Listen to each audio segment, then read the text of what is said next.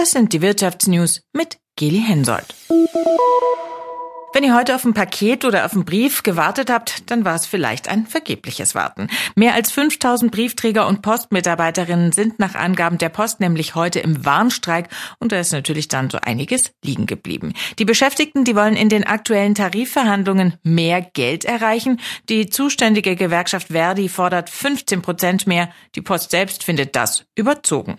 Mit den Warnstreiks, die auch für morgen nochmal geplant sind, machen die Beschäftigten jetzt Druck, bevor dann die Tarifverhandlungen Verhandlungen Mitte der Woche weitergehen. Deshalb bleiben Briefe, Päckchen eben liegen. Das ist doof, klar, aber manchmal kann es auch richtig blöde Folgen haben, wenn was nicht pünktlich zugestellt wird. Bei zeitkritischen Briefen wie Bewerbungen mit Bewerbungsfrist zum Beispiel. Katja Jansen aus der SWR Wirtschaftsredaktion. Wie verhalte ich mich denn da in Streikzeiten am besten? Zeitkritische Sachen jetzt während der Streikphase einfach in den Briefkasten werfen. Das ist jedenfalls riskant. Die Post übernimmt keine Haftung, wenn wegen des Streiks Fristen verpasst werden. Ich kann mich für einen anderen Versanddienstleister oder Kurierdienst entscheiden. Bei Briefen, da sind es zum Beispiel FedEx, BW Post oder auch Pinmail. Bei Paketen Hermes, UPS und Co.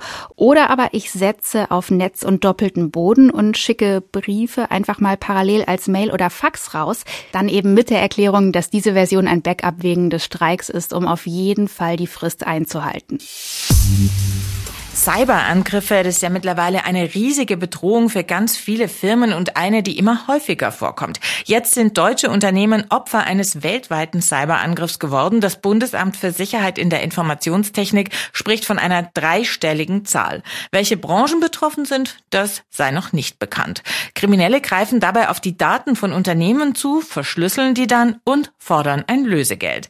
Die Hacker nutzten dafür eine Sicherheitslücke, die schon seit einem Jahr bekannt ist. Einige Unternehmen, heißt es, hätten aber versäumt, darauf zu reagieren. Sie sind auf gemeinsamer Mission unterwegs in die USA. Wirtschaftsminister Robert Habeck und sein französischer Kollege Bruno Le Maire. Ihre Mission die europäische Wirtschaft und ihre Interessen in den USA verteidigen. Denn mit einem milliardenschweren Subventionsprogramm für grüne Technologien wollen die USA heimische Firmen gezielt fördern. Inflation Reduction Act heißt das Programm und Habeck und Le Maire wollen in den USA versuchen, seine Auswirkungen für die europäische Wirtschaft zu entschärfen. Vor seinem Abflug sagte Habeck, wir haben erfreut zur Kenntnis genommen, dass die Amerikaner sich entschieden haben, mit einem großen Investitionsprogramm in die grünen Technologien nur mit dem Klimaschutz ernst zu machen. Das ist lange erwünscht gewesen und nun passiert es auch endlich. Es gibt in diesem Programm ein paar kritische Punkte, über die wir dann wahrscheinlich vor allem reden. Über das, was gut läuft, redet man ja eigentlich nicht so viel, sondern das hakt man so ab. Und diese Punkte sind eine Bevorzugung von in Amerika produzierenden Unternehmen. Und das waren die Wirtschaftsnews für euch zusammengestellt vom SWR. Hier erfahrt ihr zweimal täglich das Wichtigste aus der Wirtschaft und sonntags klären wir eure Fragen.